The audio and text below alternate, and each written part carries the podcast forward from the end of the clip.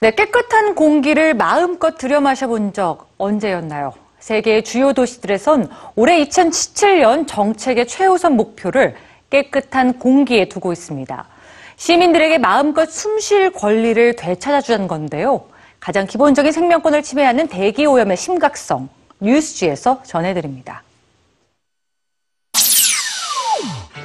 전 세계 9명 중 1명의 사망 원인. 인도에선 하루 평균 3,000명 이상 사망.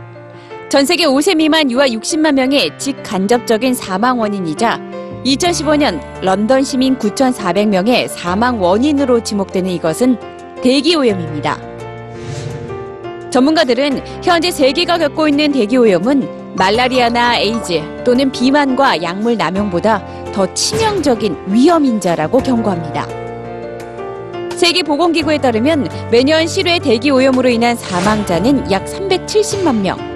이대로라면 2050년엔 사망자 수가 두 배에 이를 것으로 예측하는데요.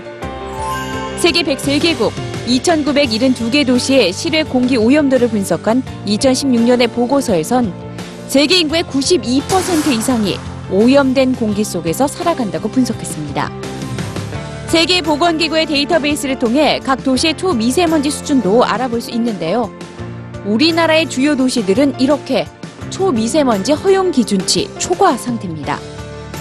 게다가 OECD 보고서에 따르면 우리나라의 대기 오염 상태는 현재보다 미래가 더욱 암담한데요. 현재처럼 대기 오염에 적극적으로 대처하지 않을 경우 2060년엔 대기 오염으로 인한 조기 사망자 수는 100만 명당 1,109명. OECD 회원국 중 최다가 될 것으로 전망됐죠.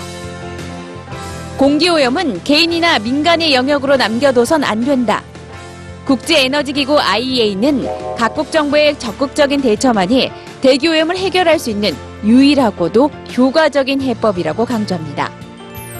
생명의 위협 없이 숨쉬는 것은 시민의 기본권이자 국가의 임무라는 인식 속에서 2017년 영국 런던을 비롯한 많은 대도시는 깨끗한 공기를 정책의 최우선 과제로 올려놨습니다.